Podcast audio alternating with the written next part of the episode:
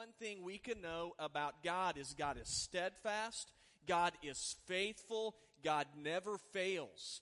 And this month, we're going to be looking into the unshakable love of God that He has for His people, and that God expects His people also to display to others.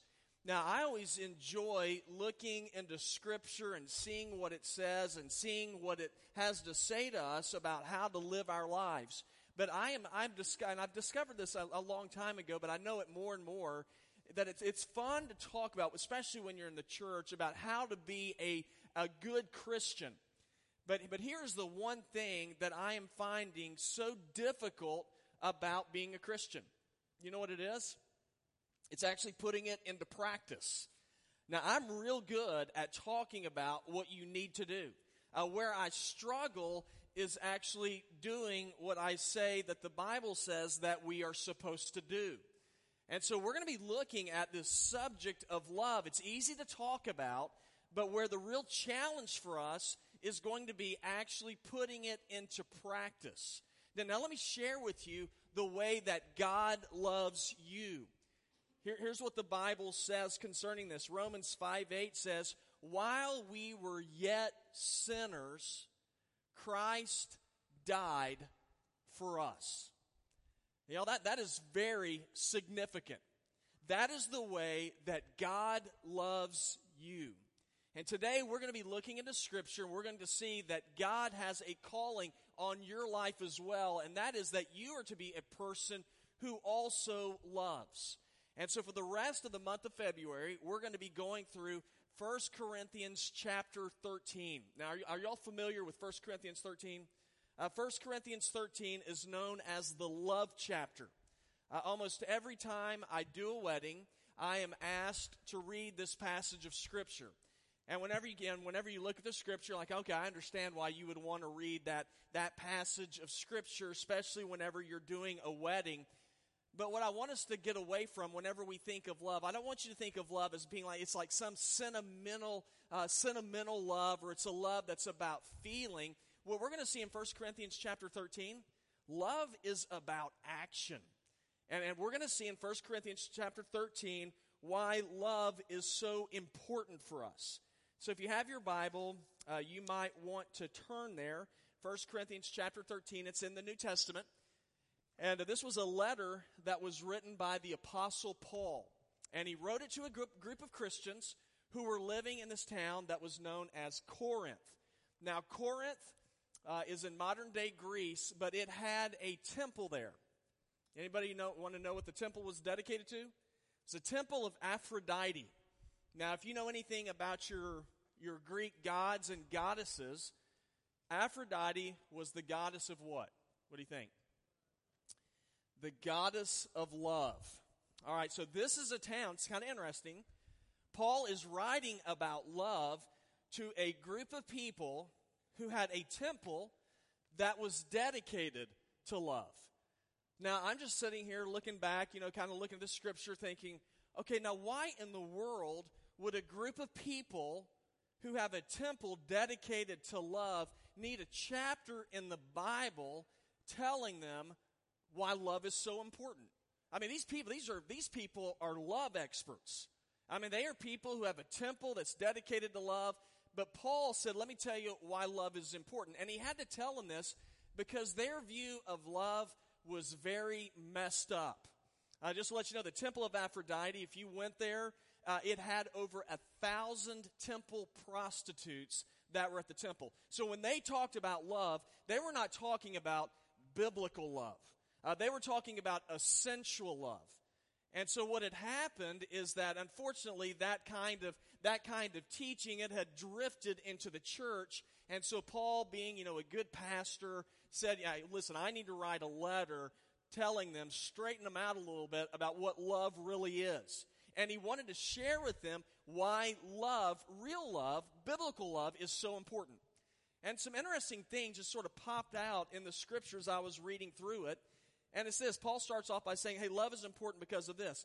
Love is a reason, or one of the driving reasons, why God has given us spiritual gifts.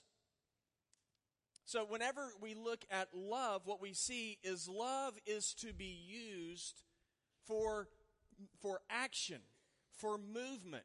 Uh, if you look in verse number one, Paul wrote, If I speak the languages of men and of angels, but do not have love, I am a sounding gong or a clanging cymbal.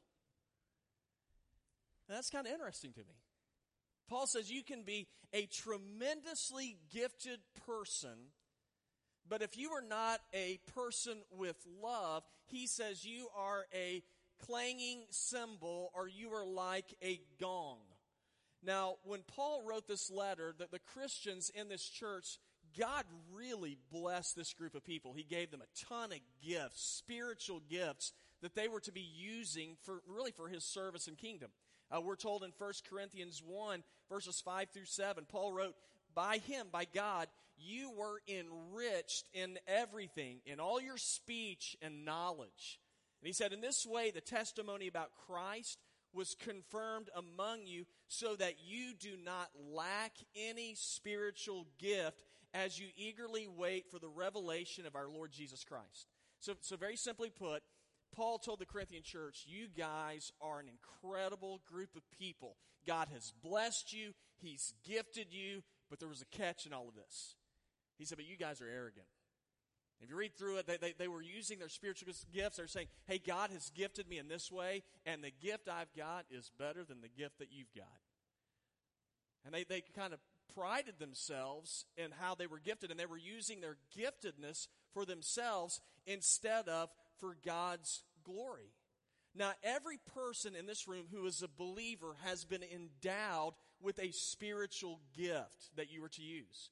1 Corinthians 12, verses 4 through 6 says, There are different gifts, but the same Spirit. There are different ministries, but the same Lord.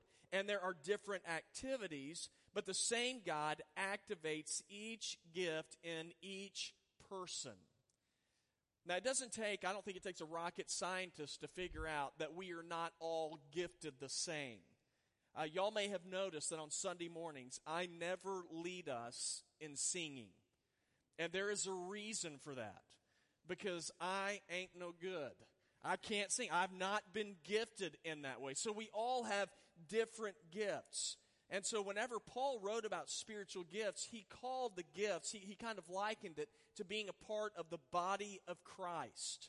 And so, we all have different roles to play. Every person does. You know, physically in the human body, you know, one part of your body is an arm, another part is a leg, another part is an eye. Now, they're different, but I guarantee you, everybody in this room would say every one of those different parts are important. Uh, 1 Corinthians 12 again says, There are many parts, yet one body.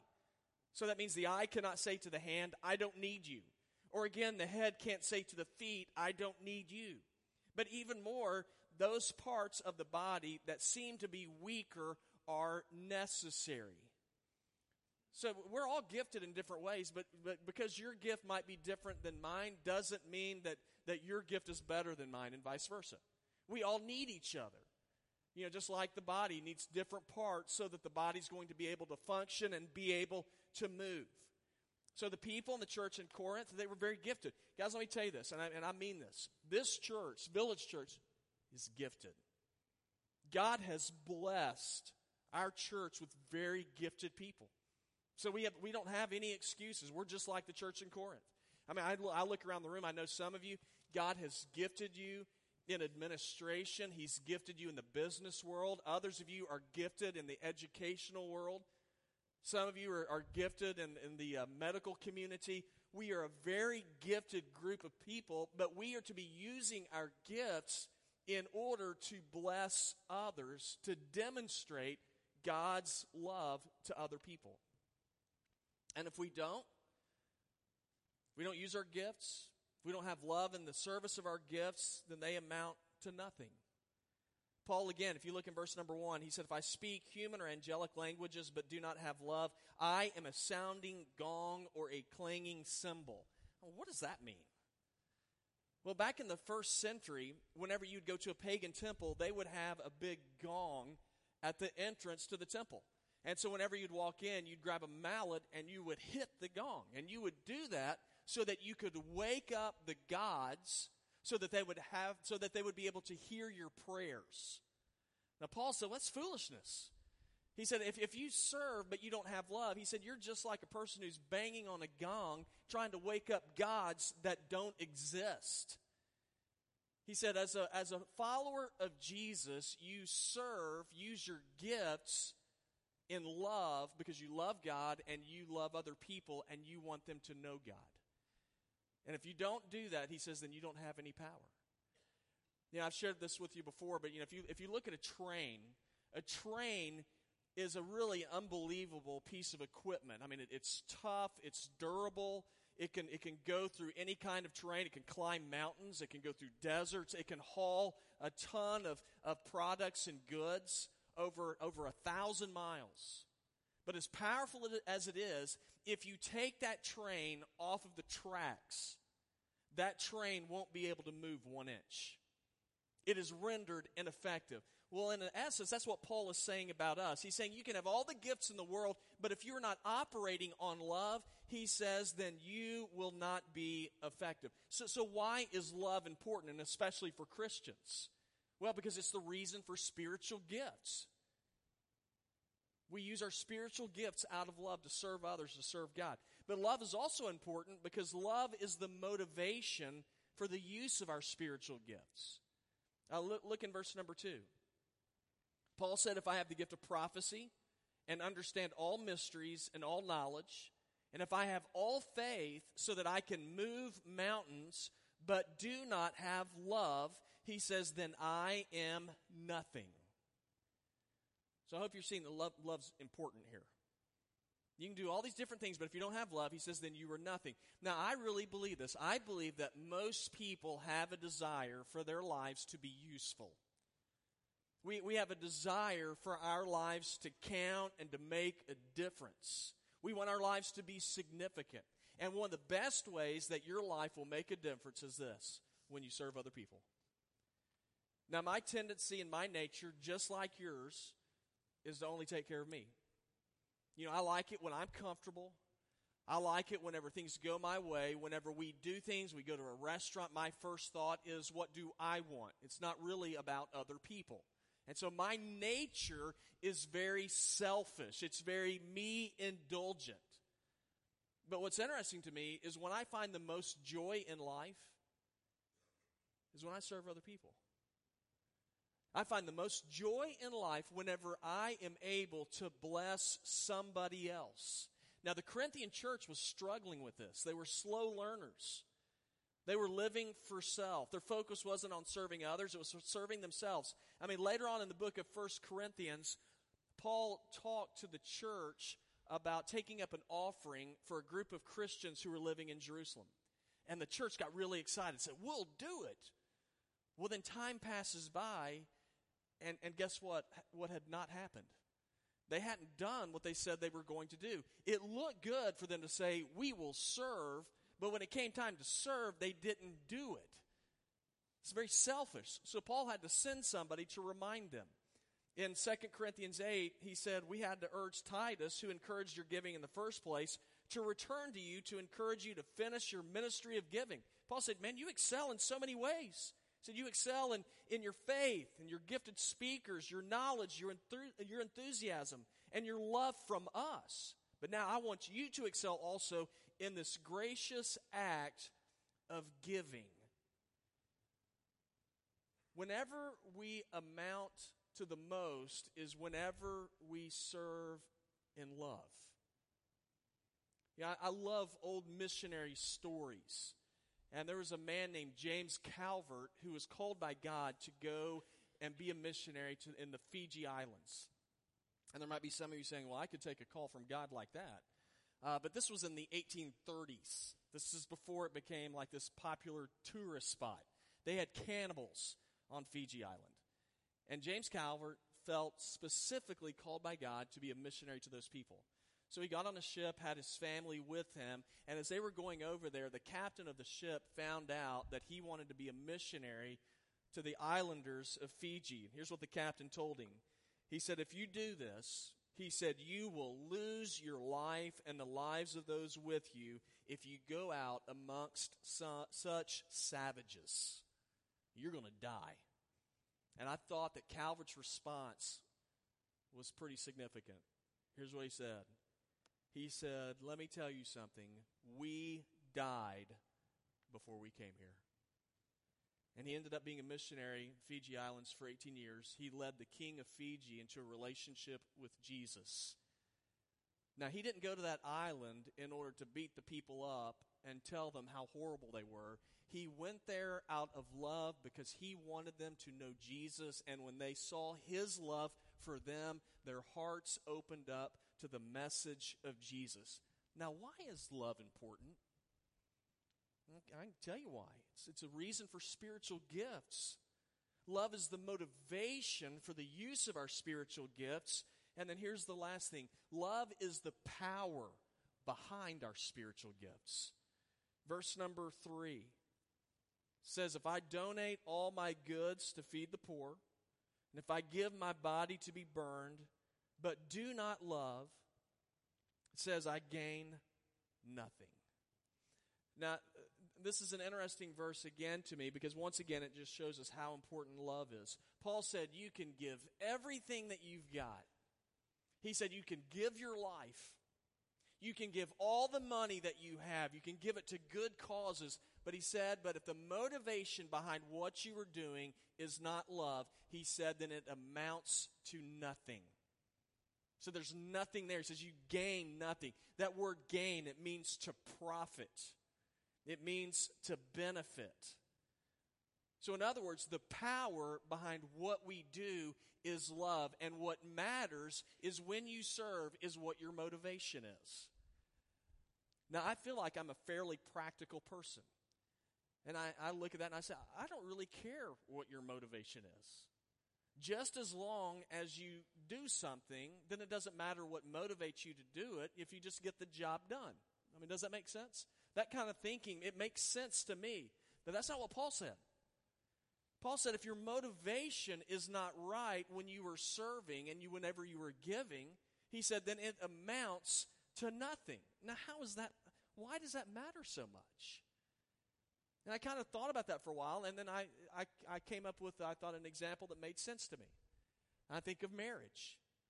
If I if I found out, guys, and put put yourself in, in my shoes. We'll try to be uh, act like this is all us together. If we found out our wives who bore our children, who have lived with us, who have done so many different things for us, if we found out that their motivation for doing all of those things was duty and not love, would that matter to you? So, yeah, my, my wife, why has your wife been with you for so long? Why have y'all been married for 30 years? Well, it's because of duty. I mean, with that, how, how does that strike you? Now, I guess if you're really practical, you'd be like, well, it doesn't really matter. I mean, she's still here. But that's going to bother me. And that's that because I want to think that the reason why she is with me, other than, you know, money and looks, is because, because she loves me, right? I mean, does that make sense? I, now, if it's not love, then I'm thinking, well, man, somebody's, somebody's been tricking me for a long time. And I, and I don't really like that. There is something powerful when the motivation is love. Love cha- Did you know love changes people? Love is transformative. There's a guy named Eric Butterworth who had a book called Chicken Soup for the Soul, and so a long time ago, a lot of you probably have read some of those. And he had a story in there I thought was really interesting. And there was a group of sociologists, a sociologist professor took a group of his students to the slums of Baltimore to do a study on some boys in an elementary school district. The 200 boys, and they had to write a report about what they thought their future was going to be. Every one of them said they don't stand a chance. 25 years later, they followed up on the study. Of the 200 boys, 20 of them had moved or died, so there's 180. Here's what they found. Out of that 180, 170, I think it was 176 of those boys had gone on to relative success. A lot of them ended up being doctors, lawyers, some of them were in the education field, and it blew them away. Like, how in the world did that happen? So they interviewed the 176 former students, and every one of them had a common denominator. It was one particular teacher. And they said this teacher was one who made a difference in our lives. So they went to that teacher. She was an elderly lady at this point, and when they went and met with her, they said, These are the results that we have found. How in the world did that happen? What did you do? Here's what she said. She said, It's real simple.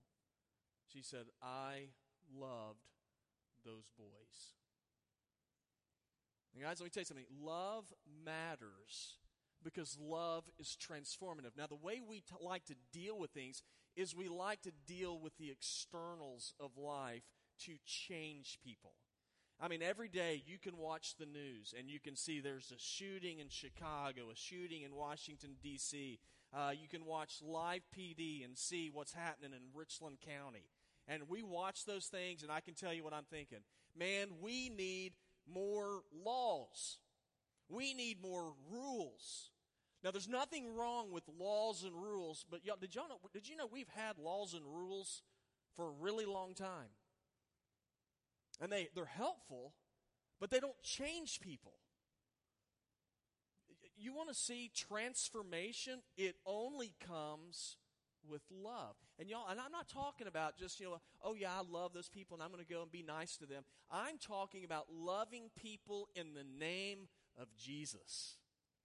That's how lives are transformed. That is why Paul mentions 1 Corinthians 13. He says, You want to serve people and see transformation, then you love people like Jesus loves you.